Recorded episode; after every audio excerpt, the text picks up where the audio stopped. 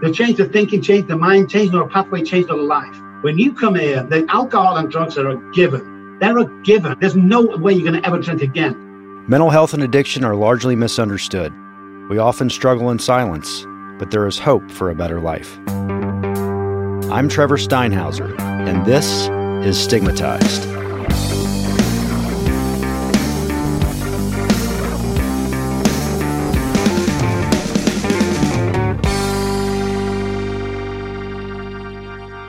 Today, I'm with Dr. Rob Kelly, CEO and founder of the Rob Kelly Recovery Group. Rob, thanks for being here. Oh, my pleasure. Absolutely, Trevor. Good to be here. So, before we get into what you do and all, all the good works that uh, the Rob Kelly Recovery Group does, uh, let's why don't you tell us a little bit about yourself and let's hear a little bit of your story. Well, uh, my name's Dr. Rob Kelly. I'm, a, I'm addiction doctor, specializing in neuroscience and neuroplasticity um, neural pathways, that kind of stuff. Uh, been in the industry for about 27 years. Started drinking at the age of nine. Uh, a musical family, awesome musical family. But I took my first drink on stage, which uh, which determined the rest of my life. I know that now, but I didn't know it then. Yeah. Uh, but when I took my first drink, it was just unbelievable. It was on stage in Liverpool back in the, the UK, and I drank this half a beer, and my whole life just changed right there and then. I knew that from now on, this was my solution to life. And it was for a long time. During my teens, I could speak to girls. Uh, I got a job at Abbey Road in London playing bass and had some amazing jobs, always been a very high earner. And then got married, kids, which we'll go into later, and then uh, become homeless, and then worked my way back, and then came to uh, Texas about 13 years ago. And now I'm living the dream instead of dreaming a living. I have five practices around the world. I'm also a TV doctor and uh, radio. I have radio shows and stuff. So yeah, life is good today, but it wasn't always like that. But today, life is awesome. Wow, five offices around the world, huh? Yes, uh, I'm an alcoholic, so I don't do things by half. it's either all in or it's all out. Where are they located? We got one in Dallas, one in San Antonio, one in Zurich, one in Spain, and uh, one in England, Manchester.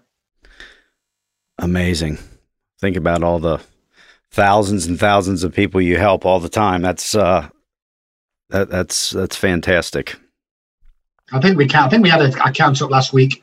Over the last twenty something years, uh, I've worked with about five hundred, no, almost six thousand people around the world, which has just been amazing.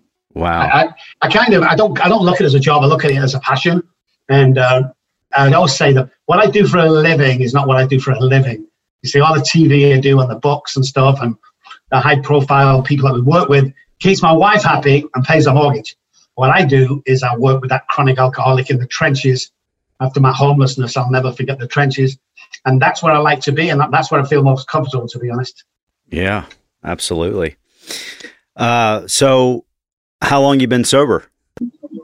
Uh, 1988 is my uh, is my date that uh, I love, and uh, I never usually give the date out because I think that sure. it's a it's a good message that anybody who has a day sober can help somebody else who hasn't. Right. Is what I always say. No, so you know, I've worked with some guys. I've heard stuff of some guys with three days sober. That's blown my mind. You know that I've worked with in the last in the last uh, going forward. Some of the stuff I learned from that guy. Right. Phenomenal. Yeah, and it's great to to you know when you're in a twelve step meeting, you go into a room and you know somebody will have five years or 10 years or 20 years but you, the biggest cheers you get are for those people that have 24 hours. Definitely definitely. Right. Love them guys. Right. Because it takes it takes courage to enter that first meeting and uh, i remember my first time that i went i think i went to two or three and pulled into the parking lot and didn't have the courage to go in and, and sped away but uh, yeah it takes courage to go into that first one it does. I remember one of my first meetings. I was in Manchester. Um, I went down to London on business, and I went to a, a, meeting. I needed, I wanted some drink, so I called the office, the London office, and I asked them where the new meeting was, and they kind of directed me. So I went round there in the car, and they said it would be a church, and that you'll see the AA in the church. What I didn't know is they they thought they said to me, "You'll see the AA sign." So I pulled up in a church and I could see through the big windows, and there was a bunch of people sat around in a circle. So I thought, cool. So I clocked the car and I went bolting in. And I thought, I've never said it before, but I'm going to tell everybody an alcoholic. So I burst through the door. Everyone looked at me. I sat down. Nobody was speaking. So I said, Hey, my name's Rob. I'm an alcoholic. And I felt absolutely relieved until the woman at the front of the table said, Well, that's all well and good, my dear, but this is the knitting circle on a Tuesday night. The AA meeting is at the back of the church. And so it was. But yeah, for the followers of signs, not the people, I would have, I would have ended up in the right place first of all. Uh, the knitting group. Well, hey, you know, you made some friends in that group too. You know. Yeah, well, I got I got a nice a nice jumper out of it, a nice nice cardigan. No, no, I didn't. okay, well, let's talk about uh, some of the highlights of the services you provide, and I, I want to start with your just your overall philosophy. Our philosophy is no matter how far down the scale you've got, you can recover from this stuff. We believe it's not a, drinking problem; it's a thinking problem. So let's take the symptom, which let's look at the disease of addiction.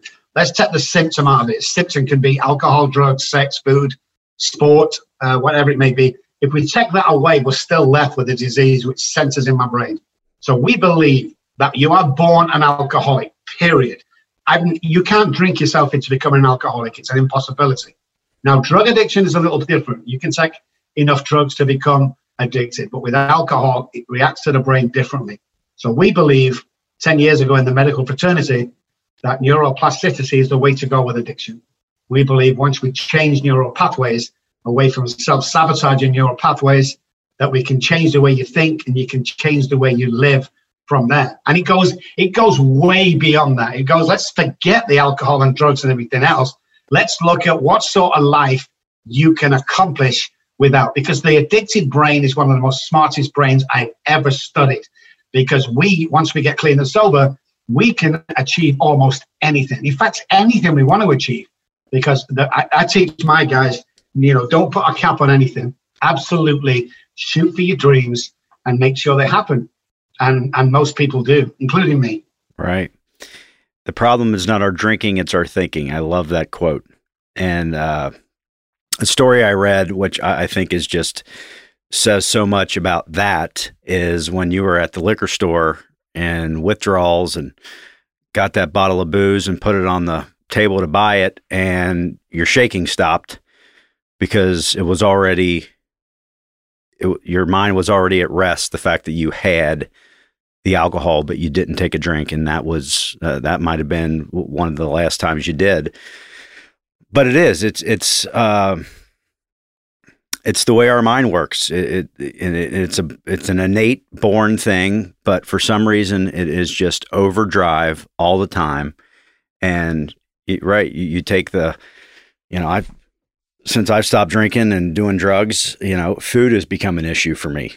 Um, and it's just it's it doesn't matter what the substance is, like you said, it's our mind. It's overactive, and we just have to we have to just uh, train it to uh, know that it doesn't need that to function. Well, that's the thing that most people fall into. Think that if you stop drinking, um, I'm not going to pick up another addiction. Well, of course you are and it'd be a self-sabotaging addiction. Most people say, well, the gym's a good addiction. Well, if you go to the gym three times a day and burn yourself out, it's not so good. So everybody has an addiction. It's just about if you can change your thought patterns around that addiction, then you can moderate the good addictions and completely get away from the bad addictions. Uh, but you need to know what you're doing. Neuro linguistic programming and psychology is what I use 95% of our work is done online, telehealth, um, through a HIPAA uh, compliant software. But, yeah, you've got to concentrate. Forget the alcohol. Most people concentrate on the alcohol. If you can just stop drinking and we'll teach you relapse prevention, it's like, what the hell are you doing? It's got nothing to do with that. Alcoholism has got very little to do with alcohol, and drug addiction has got very little to do with drugs. And the quicker you understand that, and I have a self sabotaging mind, and that the fact is I'll never be blonde enough, tall enough, thin enough, or rich enough, then you have a good understanding of the way the addictive brain works. And then you can start repairing that brain, not to think like other people, but you can repair it so that you start to succeed in life. And therefore, you have to really concentrate to self sabotage these days. Right. So, neuroplasticity. Let's. Uh, why don't you give us the the book definition and let's talk about that a little bit because that's very interesting. Well, 10 years ago, we found out that the brain's like plastic. We can remold ideas, we can remold the future and the way we think about the future in our brain. So we've got billions of neural pathways going through. Uh, repetition strengthens and confirms new neural pathways, which means if I if I learn a new skill, for instance, if I want to fly a plane, I need to do 1500 hours before I can fly a commercial plane. So that repetition strengthens and confirms build new neural pathways that I can recall at drop of a hat. So it's why we can get into a car, we can reverse down the driveway whilst talking on the phone, whilst listening to the radio, whilst waving to our partner driving away. It's because all the neural pathways are set. With addiction, what we need to do is redivert them. And over a period of time, it's not going to be done straight away. It's usually 90 days before the chemicals in the brain start to reset themselves. So during that period, we're planting stuff in to the subconscious brain where the disease really exists. So once we plant things into the uh, unconscious brain, like sayings and phrases and repetition of certain words in different formats, it's a bit like a psychometric test. The disease doesn't know that we're doing this. Otherwise, it would block it straight away. And what happens is we teach people to change the way they think and also watch for their behavior change. Because alcoholism never comes to anybody on a Monday and goes, Hey, Billy, let's start drinking today. It's always a week or a month before when my behavior changes and my old self sabotaging neural pathways start coming into play again. Now, you can't see that unless you know what you're looking for. So when, when the alcoholic's in the bar, pounding his hand on the bar saying, How the hell did I end up here again? Because they've just gone through a blank mental spot. That's the way neuroplasticity works. It has to be a knee jerk reaction into self care and healthy habits. It can't be a knee jerk reaction as it is today into self damage and self harm. So, somebody, no matter how damaged they are, you feel can come all the way back? There's a certain point when you can't. I mean, the, the, the layman term is wet brain. But apart from that, definitely. I mean, my mind was gone. I tried to commit suicide six times, and on two occasions I succeeded and they brought me back to life. I was done. I didn't want anything. And the guy that taught me my stuff, which later I went back to university and, and, and studied uh, behavioral science, um, that's the guy.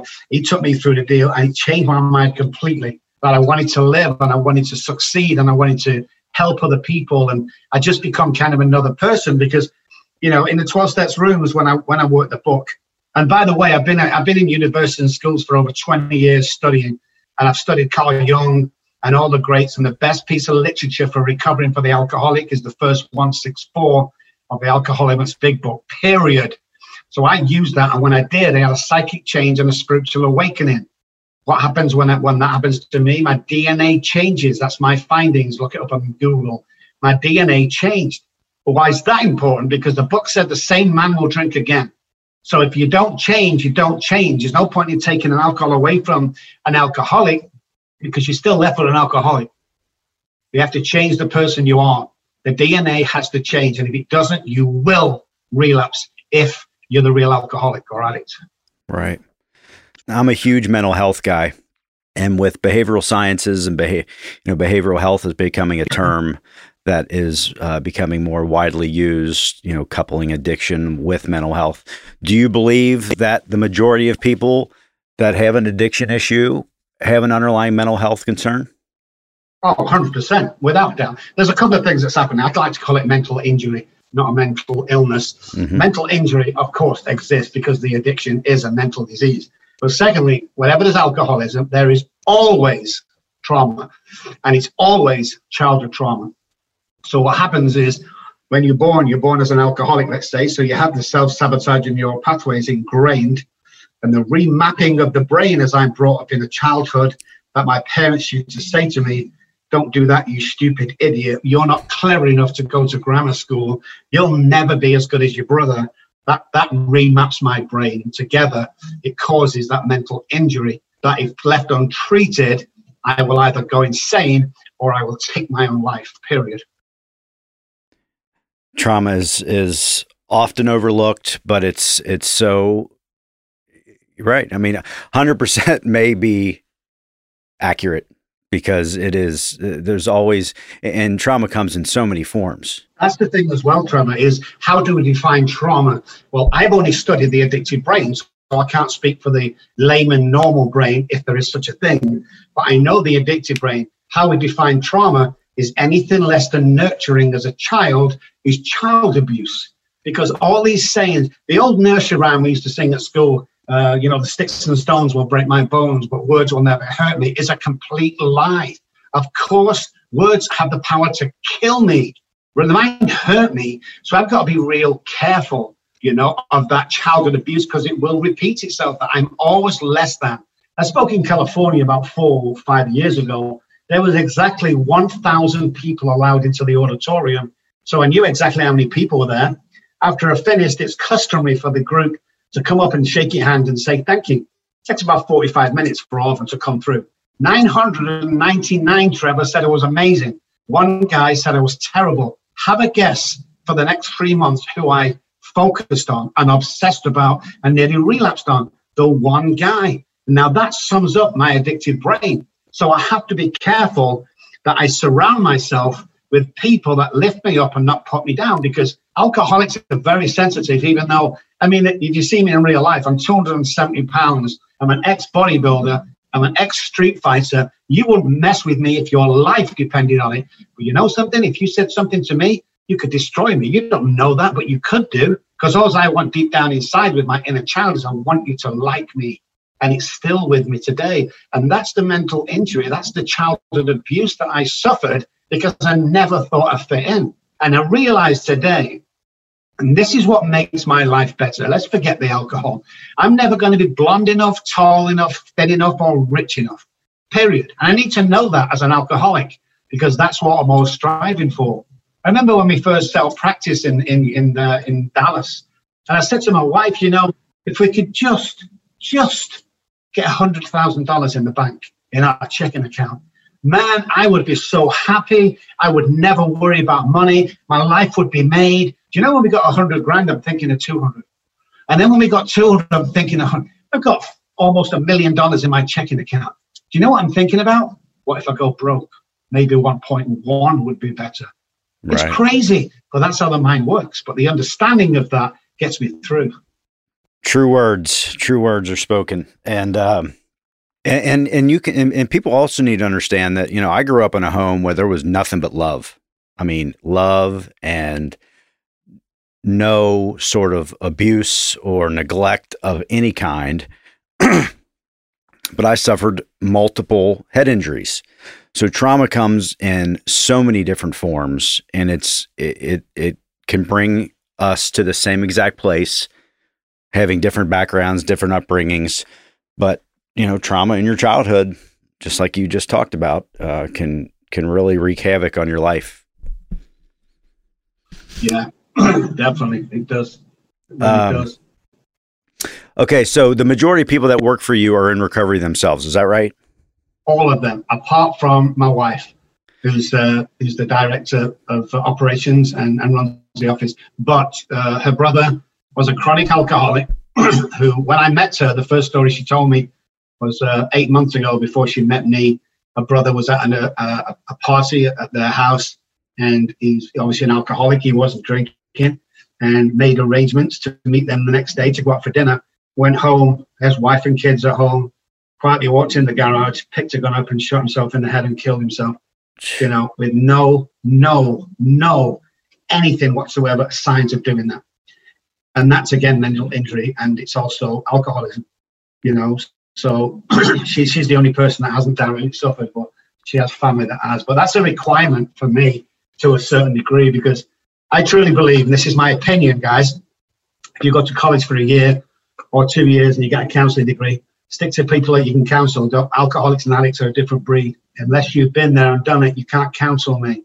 You know, you have to have been there. My counselor is a 75 year old woman an ex drug addict and street girl who's really brought herself back to, to reality and done well for herself. She's my counselor. Now I, she can relate to me and I can relate to her. And that's very important. So I, I try and insist that all my guys know something about recovery, if not been there. Right. You know, I, I've been in therapy since I was six, and I didn't find one that worked until I was 37 and got sober. And guess what? That person was 14 years sober. So being able to relate is, you know, and, and, psychologists and psychiatrists, I mean, they all serve a purpose and have their place and are excellent at what they do. But adding that part in that have been having been there for me and I think for most people is invaluable. And, and I think the fact that it's a requirement is a beautiful thing because it, it's just it's another level of being able to get to the root of the problem quicker because you got you've got trust and respect the moment you walk through the door. See, a lot of people still think that uh, we have a choice over alcohol, you know. And my dad was, I mean, still believes today. Uh, if I would only just give up for my kids or for my wife or for my sanity or to embarrass the family and I could never understand why I couldn't. You see, this is one of the reasons why I got into it because I, I couldn't understand.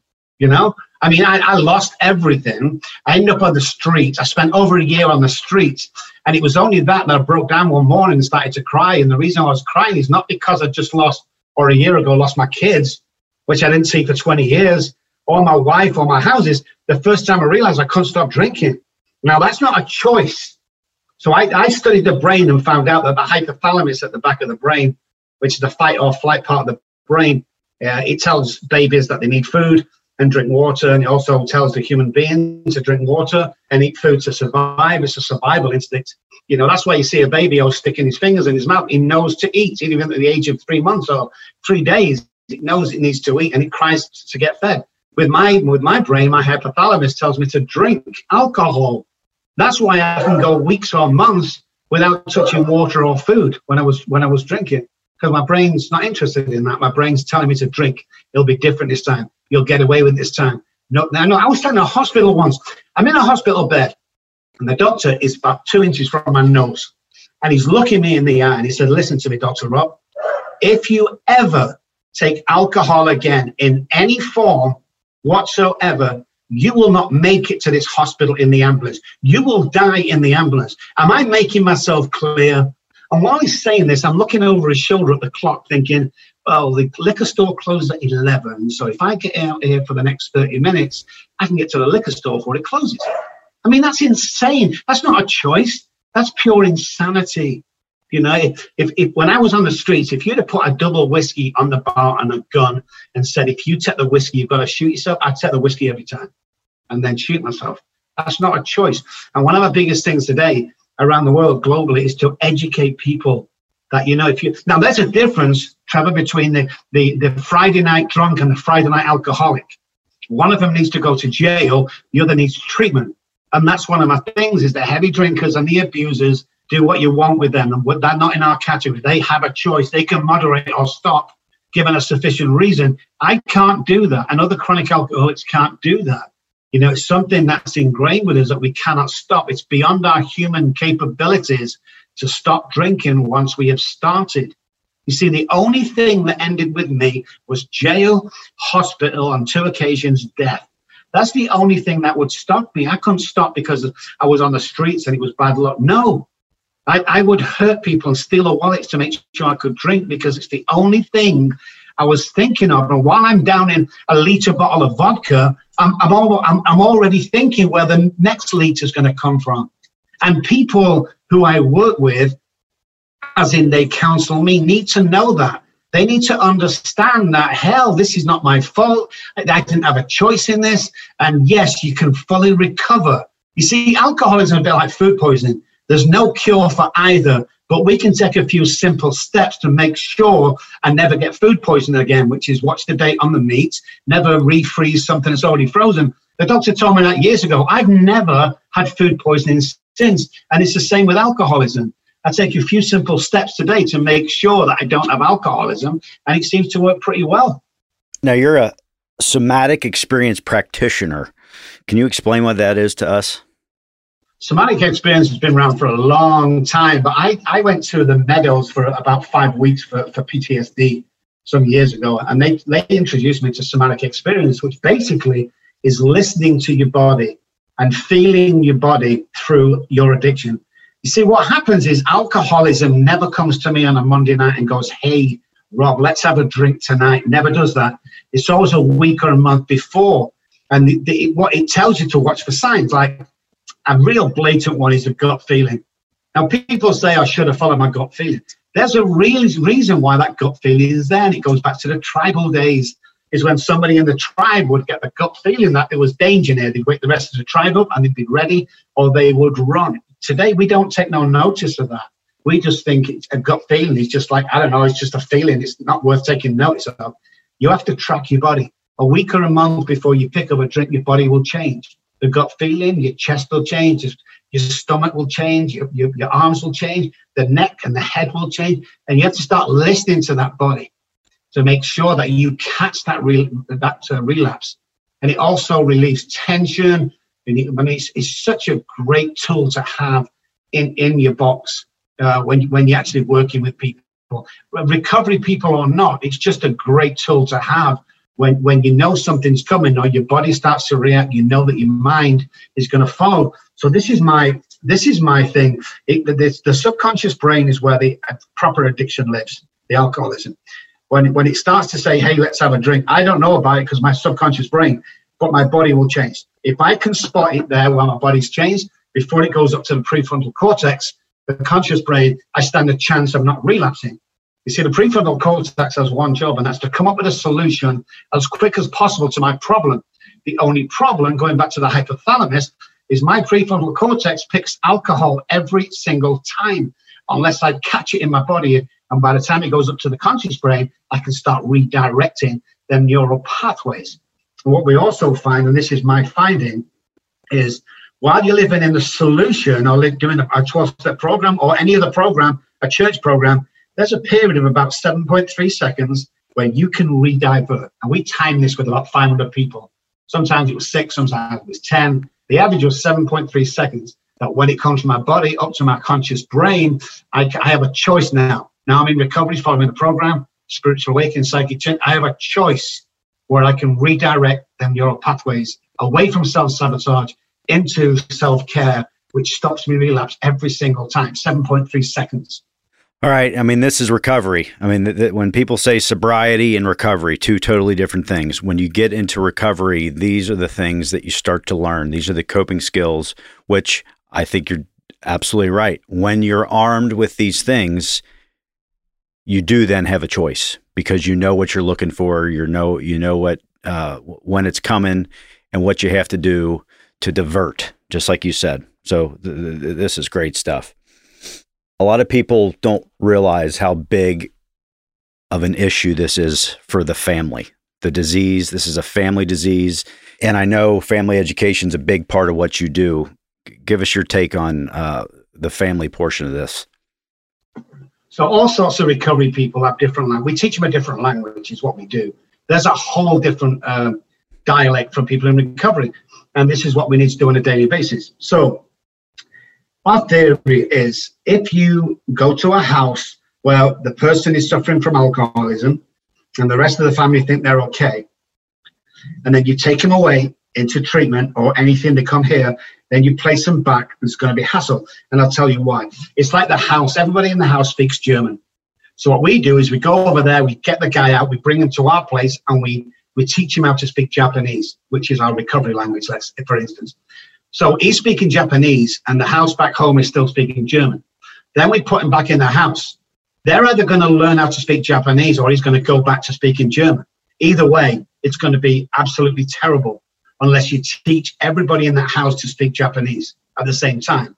So the family is just important to us as the client because once you take them back to the wife, the husband, the parents, they've got it. The parents have to be ready. And our family program is really, I still find it funny today because when a patient comes on board the 90 day program, one hour a day is what we do with them, a telehealth program, we say to the parents or the wife or the husband, you need to start working with us one day, two days a month. And they go, oh, yes, we'd love to do that because they can't wait to get the you know little johnny stories of of my son this and my son that. And when the first day we go oh by the way this has got nothing to do with little johnny. This is all about you. And it's all about being misunderstood. And it's all about how you enable this alcoholic to keep drinking. And it's all about you misunderstanding your part in this deal because you have a part. And once we get into that, the family realizes that they're just as sick as the alcoholic because it's a sick environment. So it is a family disease, but more importantly, it's a family recovery process. Now, we worked with a mom and dad, two daughters in a family in the same house. It's the first time we've ever done it. And I tell you, that house, 12 years on, still going strong because they all talk to one another. And when somebody comes downstairs, they're going, Have you done your morning work? You done your mirror work? Oh, yeah. Oh, have you been to two meetings last week? Oh, yeah. And, and they bounce off each other because they're all speaking the same language. It's one of the most successful families we've ever had working with us because once we learn that the language, then everybody is on the same path. And it's very, very important that people know about it. And I think if you're treating the alcoholic and, and not treating the family, you're setting the alcoholic up for failure every single time. And when you look at our success rate, which is around 96, 97%, and you look at the treatment center model, which is about 3 to 4%, you have to think to yourself, what's going on? Because we're the only company in the world that will give you your money back if you relapse while following our program. We have a money back guarantee, is what we have. I don't see anybody else doing that. You know, if you're in this for the right reason, put your money where your mouth is, guys, in treatment centers. What, what's kind of what's your buy-in to this? And it really annoys me this where you see little Johnny going back to the same treatment center five times and still forking out thirty thousand dollars a month. Where's your buy-in? What are you what are you what are you offering here? What are you selling? Because you're not selling nothing. You're not selling nothing whatsoever. You're just taking money off people, and, and it's like a it's like a revolving door. Spin, release, wash out. Next month they go back in again. It's like this is not necessary. The way you change, you change the thinking, change the mind, change your pathway, change the life. When you come here, the given, the alcohol and drugs are a given. They're a given. I'm gonna. There's no way you're gonna ever drink again. But let's start building your life. Let's start educating your family. Let's get you that job, that wife, that car, that house. These are the stuff that the addictive brain loves to conquer every single time. But people are talking about this. They're, they're talking about relapse prevention in treatment centers. What the hell's that all about? You're already telling the brain that they're going to relapse, so let's kind of prevent. No, the drink problem's been solved. It's end of story. What else are we going to do? Stop living in the past. Let's move forward and start to create a future. When I say thank you to somebody, dopamine starts flying around my, my head. When I compliment somebody, dopamine's released into the brain. All this stuff we need to know to go forward, you know, to have an amazing life. It's not about me today. I don't go to meetings because I need a meeting. I go to meetings to bear witness to the still suffering alcoholic. And people are empowered. Empowered people empower people. That's what we teach our patients. Go out there and empower somebody while you're getting your life and what you they can watch you get your life back together again and have an amazing life without alcohol and drugs because that's what it's all about today. Wow. Amazing. Okay, so there's four key aspects that offer the best hope of recovery and that uh, you feel differentiate your firm. And I'm going to go through them here. First is fear based thinking. Let's talk about fear based thinking. You know, most people out there make practical decisions based on fear. Fear is not real. Oh, I'm going to do this because it's a safe bet. I had a friend once many years ago when we was at school. His dad was a comedian, he used to go out every Friday and Saturday night to the clubs, and he was pretty good, I must admit. But he was also an architect during the day. And what happened is Opportunity Knocks, that was in London, it's an, an English program. They invited him to come down and audition for this job, but it meant he'd have to go down there, work in the clubs at night times, you know, spend a week down there and probably hope he's going to become professional. What he did is he turned that down because he made a decision based on fear. And he decided to play the safe card and stay working his job. The guy that went down there became a multi-millionaire household name in England called Freddie Starr. And the guy, my friend's dad, got laid off from his job about four months later, which tells us that you might as well fail at something you don't want than fail at something you, you, you, you do. You've got to go for your dream every single time. Because and, and, and we don't because we're fearful. It's like when the, the most fearful thing in the world is public speaking. When I speak before I am sick, I'm ill, I'm trying to control it, it's horrible. But when you step on that stage, it's gone. So is fear real or is it a figment of my imagination? What are we fearful of? Are we fearful of success? Are we fearful of failure? Because if you don't really care what anybody else thinks, then fear doesn't exist because you can do anything you want in life. So that's the fear aspect. We teach people try not to not to fear, how to handle fear, how to recognize fear, somatic experience, how to deal with fear, and how to process it out of your body. Next is behavior study. We've talked a little bit about this, but take us through your thoughts on behavior study. Behavioral study, if can't miss out, because it's the most important one, one of the most important aspects of recovery. Is uh, it's one of the reasons I went back to. Uh, I did a, a course at uh, Southampton on behavioral science. I got PhD in behavioral science because I'm intrigued by it. I'm intrigued by the way we act, the way we think, the way we move, the way, and it's all tied together. And I think the more information we know about ourselves, the better. I think the big book says to leave the body out of the disease is is is drastic. It's shameful. We can't do it. It's the body and the mind working together. And once you under that, you understand the science behind that, and that's what we teach everybody. Uh, it becomes a lot better, and you can you can manage everything yourself once you recognize what you're going through and how you're going through it because most of it's the central nervous system that starts to kick off. That's the thing we have to look for straight away. So the behavioral science part is absolutely very important. One-on-one addiction recovery.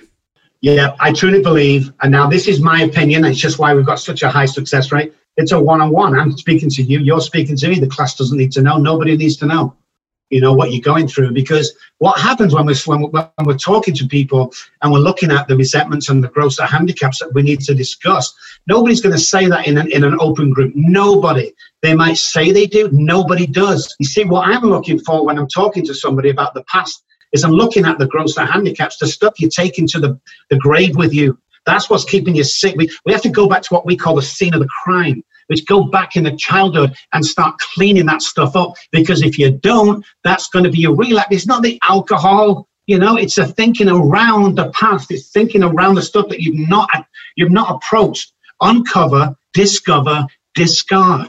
Unless you do that, it's like they, they took a lot of people back to the Japanese concentration camps, and they asked one lady there, "Do you forgive them for what they did to?" her? And she said, "No." And a prisoner next to her turned round and said to her, They still have you hostage then. You see, you have to clear that stuff up. You have to, it's vital. Vital means necessary to life. It's necessary to life that you go back and clear that up because if you don't, that's the stuff that kills you. It's not the alcohol, it's the complacency, it's the depression, it's the guilt, the shame, remorse around the past. You have to clear that up. So get back there, have a one to one with me. You know, make sure we're, we're talk, telling each other secrets. You're telling me the stuff went to the grave. It's one on one. I'm inspiring. I'm empowered. Therefore, I'm empowering you. And when you come out of that, you can conquer the world because I, I'm believing in you while you're believing in me. And I think that connection with one alcoholic to another or one addict to another is absolutely vital for permanent recovery. Because we're not talking few days, weeks, or months. We're talking permanent recovery. You can't see these guys out there, but I have a $100,000 in $100 notes on my desk. And this is to refund anybody that fails our program whilst continuing to follow exactly what we teach you to do. And I've still got this in 13, 14 years that I've been in the US. It's still sat on my desk because nobody's claimed it. Why? Because this one to one stuff works. It's awesome. And finally, unobstructive living environment. You know that that well, we work on a lot of things around there, but you know you have to create an environment that you're happy with. So what happened is is is me and my wife when we got married about five six years ago, uh, we had an argument. The third day into our marriage, we had an argument, and she said to me, "Well, that's just the way that marriage is." And I blurted back, "Says who?" Says who's making all these rules up for us? Because I don't, they're not here right now. Who's making these bloody rules up? You know, why can't we have a marriage where we dance in the bathroom? Why can't we have no obstruction in our way, create this life, this house, everything we want around what we want? And, and that's what we teach our guys is get out of that clutter, get out of that usual cookie cutter lifestyle that everybody wants to live. Let's start clearing things up. Let's start even crazy stuff like you want to achieve something on a daily basis. Everyone goes, definitely. Okay, get up and make your bed. I stoop, get up and make your bed because that's what it's all about. You achieve. Everybody feels good when they start achieving stuff. The only time my disease will start is when I'm romancing, sat on my own, doing nothing, feeling down, feeling sorry for myself. Unclutch that past, unclutch the future, live a clean life and move forward. Because alcoholism is very sneaky. I say to my guys, Tomorrow morning, I want you to get up and I want you to go into the bathroom and get your toothbrush and brush your toes, not your teeth. You can brush your teeth later, but the first thing you do is get the toothbrush and brush your toes. And they go, okay, I'll try that, Dr. Robb. And after a couple of days, they call me and go, that's funny. Dr. Robb, that's fun. I'm still doing it. I laugh every time I do it. After about a week, maybe 10 days, now it's a pain in the ass. Now they're doing it anyway because I've told them to do it, but now it's not funny. It's just getting, it's like it, it gets on the nerves now. But you know, during the month, sometimes, or most of the time, they've had disturbed, disturbed sleep. Sometimes a dog wakes them, sometimes thunder wakes them, but they've not slept very well. They get up in the morning, they're groggy, they're, they're like a, a hangover with, with tiredness. They walk into the bathroom and they brush their teeth. And that is alcoholism and addiction. You have to brush your toes every single day. So you have to unclog everything. You have to make sure your surroundings are so comfortable, but yet you have a daily routine that you follow. Because if you don't, you will relapse. You have to strengthen, confirm, and repeat these things over and over again. And what most people don't know is when we go to bed at night time with an alcoholic or addict, the, the brain rests, the central nervous system rests. But you know, the next morning when I wake up, it's that alcoholic brain that wakes me up. And unless I do the safe things to keep me sober, I'm going to relapse. Because the real brain in my head is the guy that will sleep with your girlfriend, rob you blind, steal your drugs and help you look for him, steal your car and burn your house down if you piss him off. You know, and I get up in the morning, I brush my toes every single day. And I do my mirror work and I do my prayers and I call a sponsor and I do all this stuff. By the end of the time I've done that, I'm walking out the door and this guy's going to be kind, he's going to be considerate, he's going to have an amazing day, he's going to stay sober, he's going to help another human being. And that's all well and good. But have a guess who wakes him up the next morning? It's that addicted brain. And you have to repeat and repeat and repeat. Absolutely. Okay, so intervention is something I really haven't talked about much on this show, uh, but I'm going to do that now. I know you're experts in intervention as well, but I think there's some misconceptions by the general public of what an intervention should look like, what it should be based upon, um, different than what they may see on TV? Yeah, intervention is a last resort. I want, I want to tell everybody that if you can convince a loved one to get help, I mean, most people come to us because they don't have to be locked away for 30, 60, 90 days. It's telehealth. They can do it in their own living room in the pajamas if they want. It makes no difference. In fact, we find success rates go up when people are in their own environment, sat in their own clothes, their own pajamas and slippers. They open up more. So if if if everything else fails and there's still danger around the alcohol and addict, then you need call for the intervention. A intervention is only as successful as the preparation you do before. So it's all prep the night before. We work on the same as the TV. It's called the Johnson model, which has been tried and tested over the world. But mainly it's to put the family at ease when the intervention is happening. It can be a great tool, but it has to be completely monitored. So when I do an intervention, we've done over 3,000 interventions over the last 30 years. What I do is I take full control of that room when the when the alcoholic addict walks in, and everything that happens in that room is down to me. Nothing, no one drops a a, a pin or anything without me knowing or me giving say so to do it. And you have to do it in such a way that once again, the connection between the alcoholic to an alcoholic is so great that he, he has no choice but to come and follow you but we do read the letters out, and but it's for the family. It's not for the the alcoholic. Isn't listening to that. They don't give a you know, but it's for the family. They get their stuff out. They get their sad stories out. They please ask the the, the, the son to go and help. But he's not listening to that. That keeps the family well. It's my job to connect with the with the alcoholic. We had I had a funny one really because we had a, a, a job on from a, a, a police inspector that called us and said they tried everything. They can't get the son out of the house. He won't go to treatment. And uh, they asked if we'd take the job and they would pay, you know, more than they should pay, just peace of mind, because we had such a great success rate. So I thought about it for a bit and I thought to myself, if that was somebody coming for me, I'd want him to be, you know, a recovered alcoholic, but strong, fierce, look angry, look very professional, but look mean. So I shaved my head now, this might sound crazy if people are listening, but I shaved my head. And when I looked at myself in the mirror, I scared myself. And I thought, I'm going to go over there with my team. I'm going to walk in. I'm going to lay the law down because now we're desperate measures. And I'm going to handcuff him if need be. I'm going to drag him out the house and we're taking him to treatment.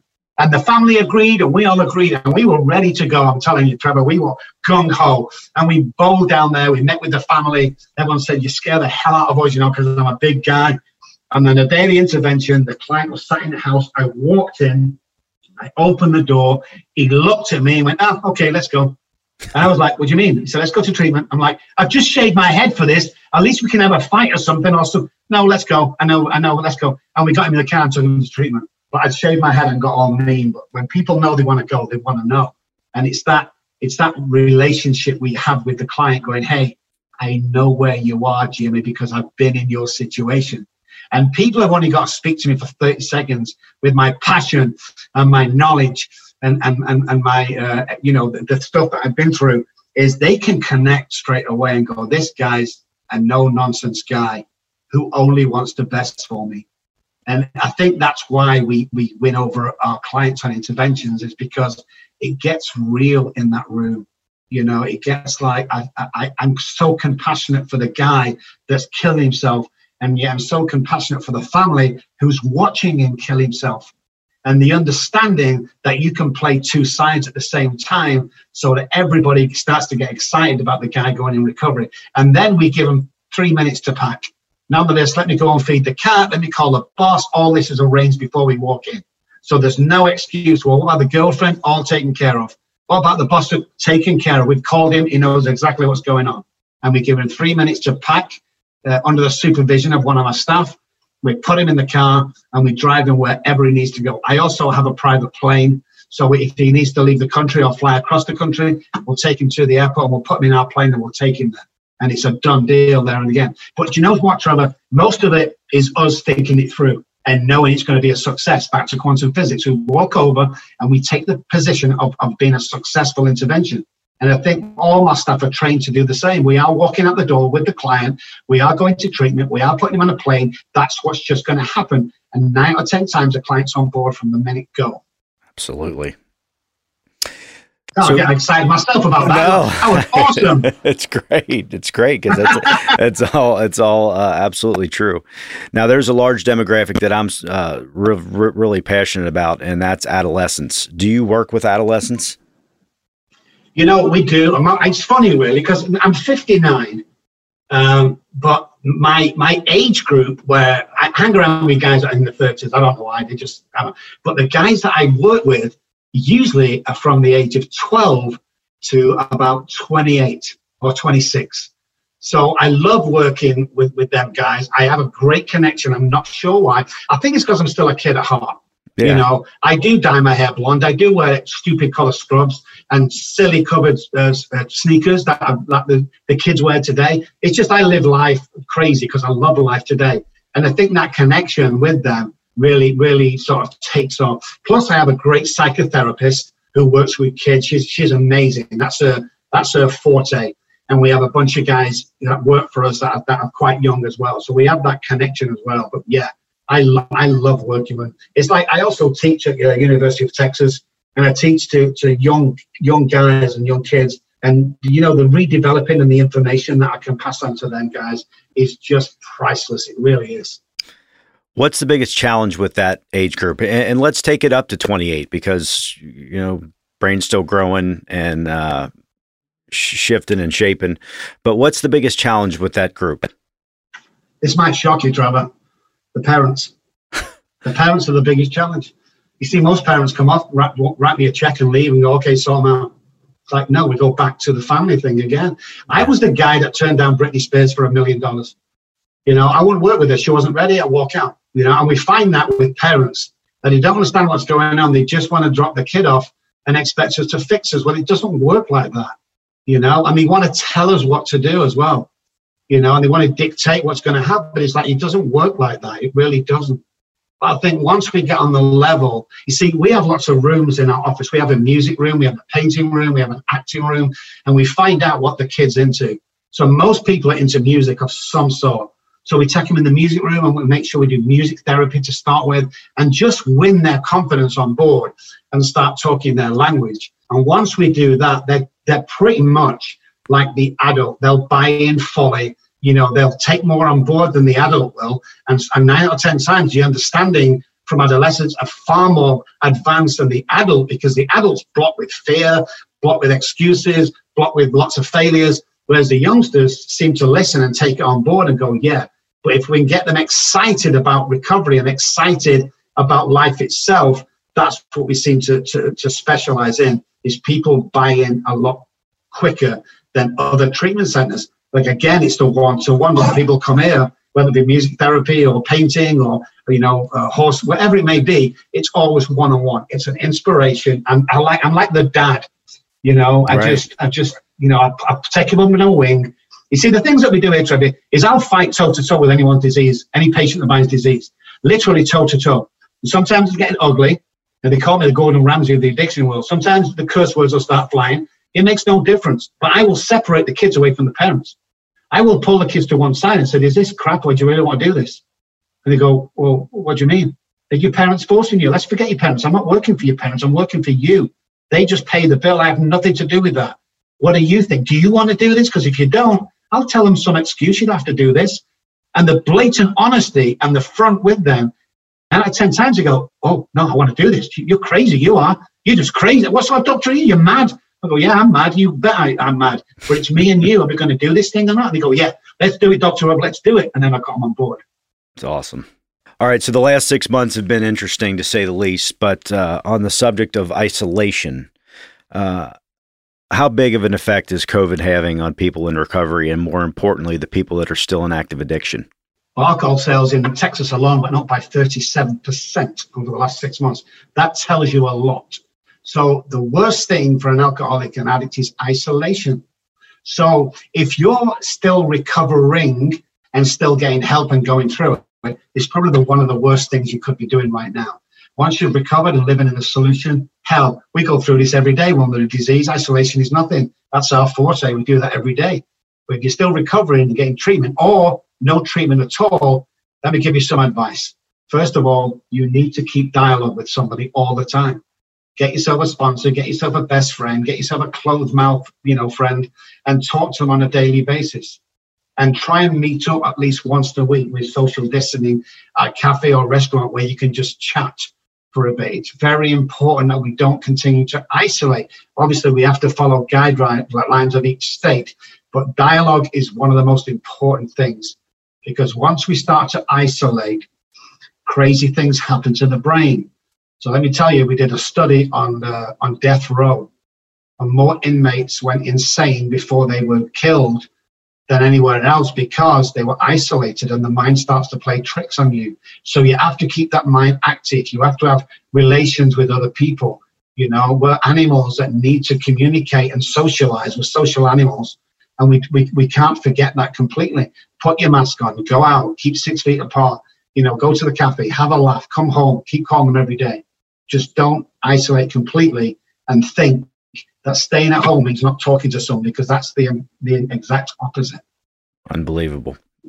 So true. Okay, what do you want to leave us with? What do you say to the individual or family that is uh, out there grinding through this and doesn't know what to do?